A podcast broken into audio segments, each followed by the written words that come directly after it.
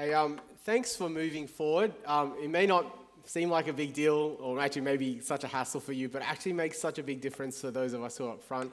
It's really um, nice to have people a little bit closer. I'm also at this stage where my eyesight is not as good because it's called middle age. So um, thank you for making that allowance. Um, and yeah, just in the future, it'd be great if, you know, just make a habit of sitting towards the front. There's still lots of empty spaces towards the front. I don't know what it is about it. I don't spit that far. Um, and uh, it'd be really great if, uh, just as a point of encouragement to the people out front, um, both the band leaders as well as the service leaders, definitely to the preacher, um, that actually you being closer actually makes such a big difference. So thank you for that, and sorry about the trouble, but I hope you see that it's worth it. Um, does anyone here play poker? Anyone willingly admit? Uh, Danny Tien, of course you do. Um, I am not much of a poker player.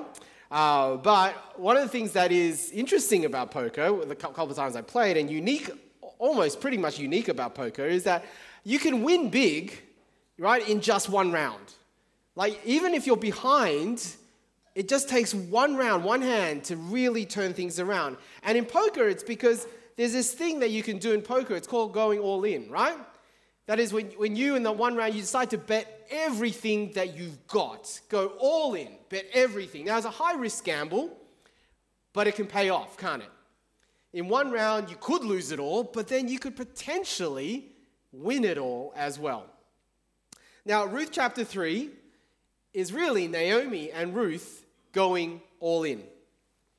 Uh, up to this point in the story, things have been turning around, things have been getting better, but now Naomi wants to up the stakes completely. She wants to go for glory, right? It's all or nothing. Um, if you haven't been with us, let me just do a quick recap. We've been in Ruth, this is week three or four. Um, Ruth, uh, this book in the Old Testament, began with a journey, well, a couple of journeys. A journey to a foreign land, but then also a journey returning back to God's land and it follows the journeys of Naomi and her family. Um, she left, right, with a hope of a better life because there was a famine in God's land, so they went to a foreign land. But then by the time she returned from this journey, she was completely empty and completely destitute. Her husband and her two sons all die. Now, in an ancient world, all right, that is pretty bad. That makes you completely vulnerable. You're female, you have no sons, all right, and no grandsons. But of course, there's a bigger journey in the book of Ruth. The bigger journey is the journey from poverty to plenty, the journey from bitterness to bounty, the journey from ruin to redemption. And that's really the bigger story of Ruth. Uh, so at the end of chapter one, Ruth, uh, sorry, Naomi has nothing, right? Nothing except one foreign daughter in law whose name is Ruth. And Ruth, strangely enough, clings to Naomi and says, I'm going to make your God my God and I'm not going to leave you. She throws her lot in with her mother in law. Now, from a human point of view, a destitute mum in law with a Gentile widow daughter in law is not a better situation. It's arguably a worse situation. Now you've got an extra mouth to feed, all right? But you see, from God's point of view, this one person that Naomi is left with is actually the seed from which God is going to bring plenty out of poverty, bounty out of bitterness, redemption out of ruin. That this foreign Moabite girl, Ruth, right, is really all that Naomi needed. So that's chapter one. In Ruth chapter two, we see how God, and last week uh, Dan preached to us, Dan from um, Bankstown preached about how God's providence, right, God's secret hidden way of controlling events for the sake of his people, how it began to play out. Um, we, we met Boaz in chapter 2, verse 1. And Boaz, importantly, is, is introduced as a man of standing or a man of worth, a man of noble character. That's going to become an important theme later on. Um, just how noble, how worthy, we'll see in chapter 3. Um, in chapter 2, at Naomi's instruction, Ruth begins to glean at Boaz's uh, field. Um, during harvest, he's a rich man, he's a landowner. She gleans at his field. Now, it's not that she is working for him or harvesting for him, it's actually part of God's provision for the poor of the land, for poor people to be able to come and after the harvest take the excess for themselves. But during this time, Boaz just happens to notice Ruth. And goes out of his way to protect her and provide extra for her. And at the end of last chapter, we find out that in the providence, in the secret working of God for the good of his people, that Boaz just isn't a, a random, rich, kind man, but he's actually a close enough relative to make a big difference in their fortunes. Um, he's a guardian redeemer, is the term in chapter 2, verse 20. Uh, what is that about? Well, there are laws in the Bible, in the Old Testament, that says if you die right, and you don't die without sons, um, then in order for you not to lose your inheritance to someone outside of the family, the closest male relative has an obligation to sort of become a surrogate husband and father to the widow so that the family line can continue. That's what a guardian redeemer is. And by providence, Boaz happens to be a close enough relative to be a guardian redeemer. And that's how chapter 2 ends, all right? Seems that we're setting up for something, right? Setting up for something. But what is that something? Well, in chapter 3 that we just read, we're going to see not only how God will follow through in redeeming those two vulnerable women, but we're going to actually have a beautiful glimpse of what we know as the gospel. What is the gospel? The good news of Jesus. This story is actually our story. We are actually in this story. It's a lovely story of redemption, not just for Naomi and Ruth, but also about us as well. So that's where we're going to go. Let's, uh, let's pray and let's get into it. Heavenly Father, we pray that as we open up your word, help us to see in this lovely tale of redemption your redemption of us through Jesus. And help us to learn and grow. Amen. Okay, I've got a few points there. Firstly, Naomi's gamble. Uh, let's read again. Keep your Bibles open. I won't have it on the slide, but please keep your Bibles open uh, to Ruth chapter 3. Chapter 3, verse 1. One day, Ruth's mother in law, Naomi, said to her, My daughter, I must find a home. Uh, literally, the word is rest, okay, a place of rest for you, where you will be well provided for. Now, Boaz, with whose women you've been working, is a relative of ours. Tonight he'll be winnowing barley in the threshing floor. Wash, put on perfume, and get dressed in your best clothes. Then go down to the threshing floor, but don't let him know you're there until he's finished eating and drinking. When he lies down, note the place where he's lying. Then go and uncover his feet and lie down. He will tell you what to do. Now, what Naomi tells Ruth to do here is, I hope you can even see, super risky, right? Super risky, especially for Ruth. Um, you know, in the world of spies and espionage, you know what this is called? It's called a honey trap. You heard of honey trap? Okay, using a spy, usually a woman, to seduce a target to achieve your goal. It's a honey trap. And it's as borderline dodgy as it sounds. Um, so the symbolism of uncovering Boaz's feet in the middle of the night, it works on a couple of levels. Now, on the sort of innocent level, it's to say, I'm your lowly servant and I need you to spread the corner of your garment over me so that you can protect me, so that you can help me. In other words, I'm a nobody, but I'm throwing my lot in with you. Please help me. That's on the innocent level. But on another level, right, it's a little bit opening yourself up to be taken advantage of, isn't it? It's sort of giving consent for him to do with you whatever he wants. If he were to take advantage of Ruth sexually that night, and then decided to ditch her or maybe make her his property, nothing she could do about it. She's consented. She's a foreigner. She's a nobody. She couldn't protest. You see how risky it is? Now, I want to add to this there's a bit of a history in the Old Testament about men who partied hard, celebrated, woke up, uh, drunk, sorry, and woke up the next day to surprises. Right? That's essentially what Naomi's telling Ruth to do. Wait, wait till he's partied hard, maybe a little bit drunk, maybe a lot drunk. All right? Now, in the Bible, there's a couple of times when that's turned out really, really badly. Uh, you may know the story of Noah. Noah, right? Noah, the flood Noah. The righteous guy Noah. Well, he gets completely drunk, and one of his sons walk in, sees him completely nude, um, and it doesn't end up well for his son. Um, and then even worse, uh, a guy called Lot. This is Abraham's nephew Lot. Uh, he gets drunk by his daughters. His own two daughters forced him to commit incest. Yes, is it as bad as it sounds? And from that incest come two foreign nations, and this is no accident, one of which is Moab. All right? So there are, there are precedences that is not good. And so, why would Naomi play such a dangerous hand given this kind of background? Or back to the game of poker. A good person, uh, sorry, a good poker player, they say, I've heard, right? If you're a good poker player, you don't play your hand. What do you do? You play the other players. That's what poker players are supposed to do. You play the other players. It's not really about your hand. You can have a terrible hand. It doesn't matter. You can still win. Why? Because it's a game about reading your opponents, isn't it? So you can bluff, or you can read their bluffs. You can work out where they're going to fold or when they're going to keep going. And you act accordingly. That's how you win poker. You play the other players. Naomi's gamble is going to play off, pay off because of who she's playing. And it's Boaz. And remember Boaz? We already introduced in chapter 2, verse 1. The first thing it says about Boaz he was a man of standing, he was a man of worth, he was an upright man. And so, my second point Boaz's worthiness. We're going to keep reading. Um, verse 7, follow with me. When Boaz had finished eating and drinking and was in good spirits, he went over to lie down at the far end of the grain pile. Ruth approached quietly, uncovered his feet, and lay down. In the middle of the night, something startled the man. He turned, and there was a woman lying at his feet. Who are you? he asked. I am your servant Ruth, she said. It's probably because it's really dark, can't see a thing, all right? Spread the corner of your garment, or literally, spread your wing over me, since you are a guardian redeemer of our family.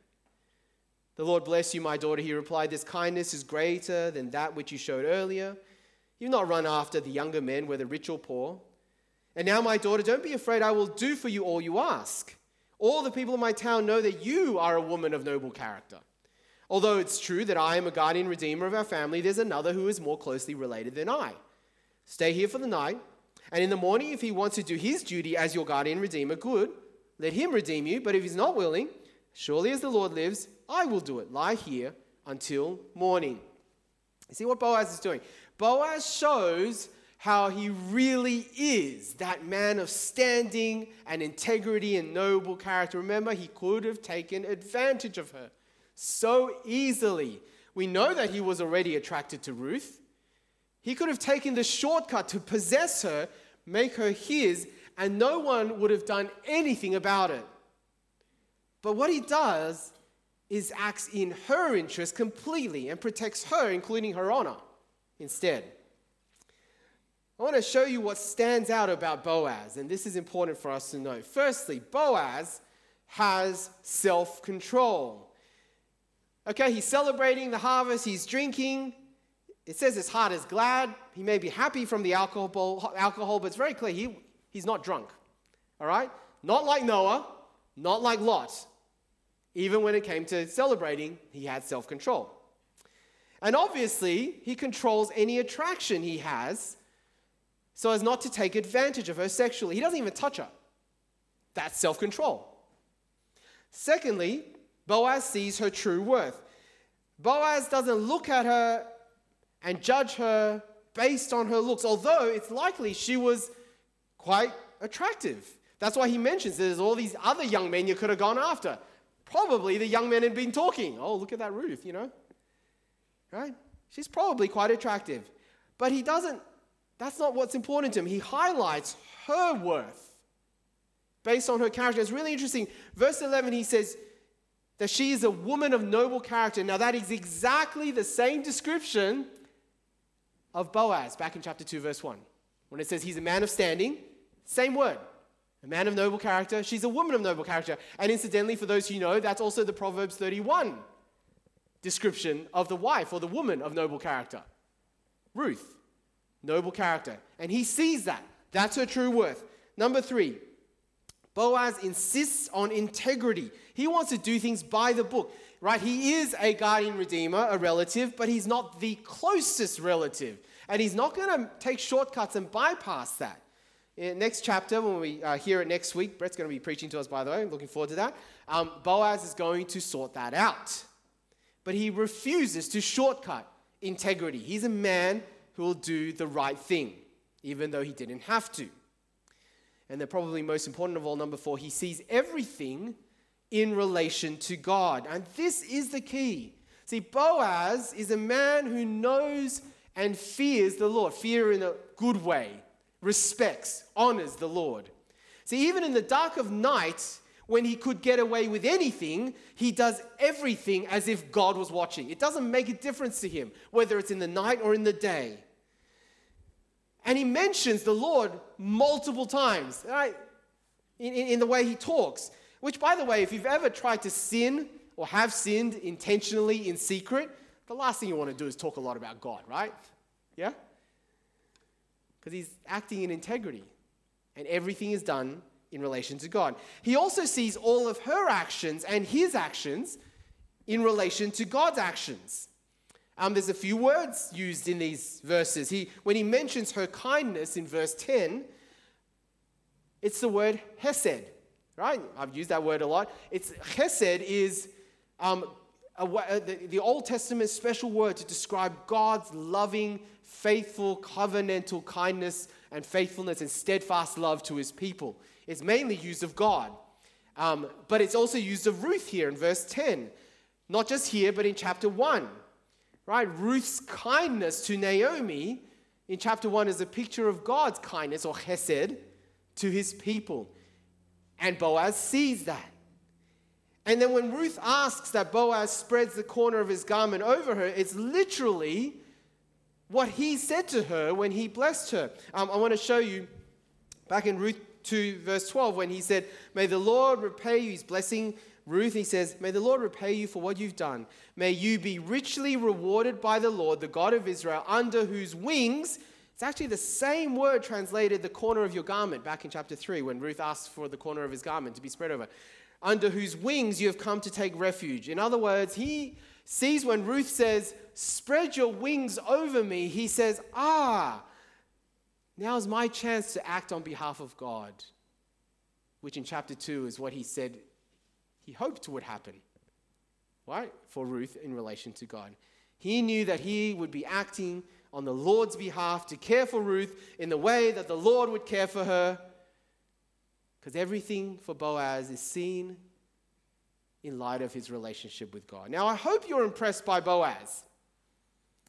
And we're supposed to be. The chapter ends with Ruth leaving secure, protected, well fed in more ways than one right? And, and we'll continue the story next week. But this is basically how this chapter ends. But it's all turned out so well, the gamble has paid off, all because of Boaz and how worthy he is. So, a couple of application points. In this world, harmed by toxic masculinity on the one hand, and irresponsible men children, on the other hand. Isn't it great to see a model of what men are supposed to be like? Yeah? Don't we need this? Don't we need this? I mean, you guys heard of Jordan Peterson? He wrote a book, 12 Rules for Life. It's not rocket science, it's like really basic stuff. Why is it so popular, especially amongst young men? It's like they've discovered something that they've never discovered before. Why is it so popular? I'll tell you why. It's because for generations we haven't had good models of men. That's why Jordan Peterson is so popular. But here is one great example. So, men, it's time to man up and be like Boaz. So, be men of self control. Control your lust. Say no to pornography. Control your alcohol. Don't get drunk. Don't overindulge in your hobbies, in gaming, or food, or spending. Control your greed. Don't gamble. Control your tongue, what you say. Control your temper. Control your ego. Be men of self control, like Boaz. Secondly, be men who see the true worth in others, especially when it comes to women. Don't objectify women. Don't feed into the lie that a woman's worth is primarily their appearance. Don't rate women, even as a joke. Don't demean them, even as a joke. Learn to see that character is king. Love what God loves in women and in all people. Help uncover that in others. Model good character to others. That's true worth. Be men who insist on integrity. Be men of your word. Keep your promises. Come on time. Be there when you say you will. RSVP early, not last minute when all the other options have run out. Treat others, especially women, with respect. Serve them, protect them, honor them. And if you're dating a woman, then make lifelong promises to her, it's called marriage, before you touch her. That's integrity. And of course, lastly, and most importantly, do everything in relation to God. The Latin is coram deo. It means the face of God. Right? Our lives are lived coram deo, before the face of God. Do nothing in secret as if God is not there. Every action, every word, everything, do it in the presence of God as if it was the light of day. And if you mess up, confess it to God and others. And with God's help, try again, because everything is done, including when we fail, in the presence of God. Now, I want you for a moment to imagine if the church, imagine if our church was filled with men, young and old, who are like that. Wouldn't that be something? Which means, women, don't settle for toxic men or irresponsible man boys. There's a lot of uh, Boaz and Ruth memes out there. I'm going to put one up. I'm not allowed to read it out because my wife would kill me if I. So I'm just going to put it out there and you can read it yourself. Take some time. Appreciate the humor.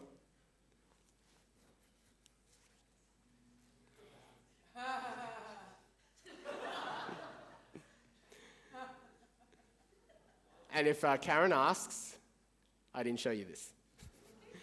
no, no, no. It's funny. Um, but if you are dating one of these, yeah, don't give up straight away. Have a serious conversation with them. Talk about how they might change. Uh, but, you know, if you're dating a guy and he's really not even on the trajectory of being a Boaz, um, you can do better.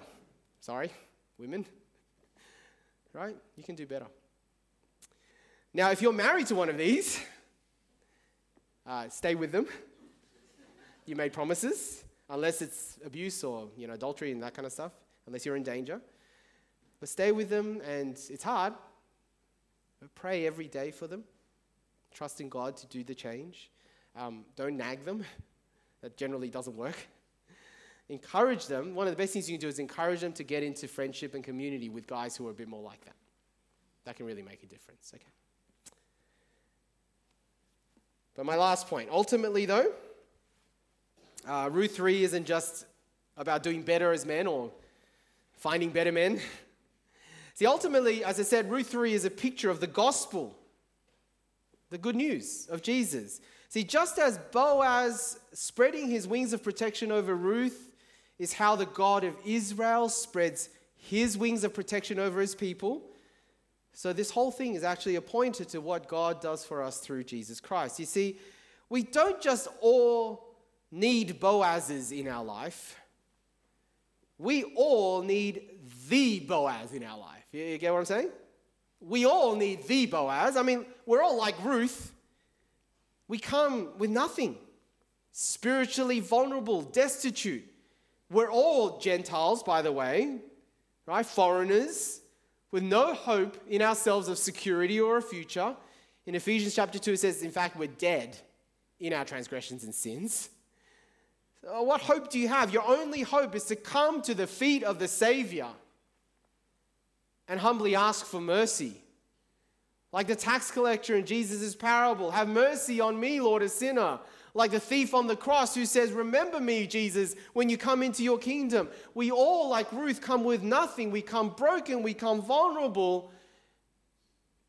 But when we do, like Ruth, come to our Boaz, we're not met with someone who will ignore us or scold us or judge us or worse yet, take advantage of us. When we come to Christ, He protects us, He speaks tenderly to us. He gives life changing promises to us. He spreads His garment over us to shelter us. We come guilty, broken, deserving of punishment. Jesus takes all of that and bears it on our behalf on the cross. And then He takes His perfect garment of perfect righteousness and He puts that over us. That's the gospel. Because Jesus is the perfect Boaz, you see. If you're not yet a follower of Jesus, the question today is will you throw your lot in with the perfect Boaz? And it's risky, yes. Becoming a Christian is risky. It's a gamble, it's a step of faith. But I hope you see that going all in with Jesus is worth it. You will not be left short. You will be giving, given everything that matters in life in return. And Christian men, maybe you realize today just how far from a man of worth like Boaz you really are. Right? You can't go through a list like that and not feel a little bit guilty or a lot guilty.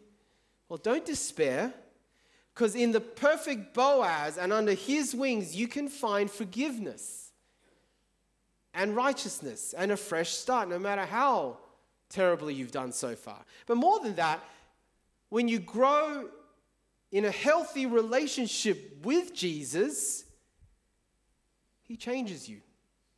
He gives you the power to change, to become more and more like Him. And the more that you recognize your need, the more that you daily come to Jesus in confession, in brokenness, crying out to Him, the more that He will change you. So you too take shelter under His wings and find your security in life and power to change right there. Let's get ready to sing. Let's pray. Lord Jesus, we thank you that you are the perfect Boaz. That when we come to you in need of shelter and vulnerable and needy, you cover us with your perfection. You love us. You protect us. You shower us with blessing and eternal life and relationship with you. How we need you as individuals, particularly as men, for those who really feel rebuked by the example of Boaz, how we need you, Lord Jesus, our perfect Boaz. And we pray that we might begin a revolution a revolution to be a church that will do masculinity and uh, maleness in a way that's like Jesus rather than like the world, so that we can show off how good you are. Amen. Let's sing.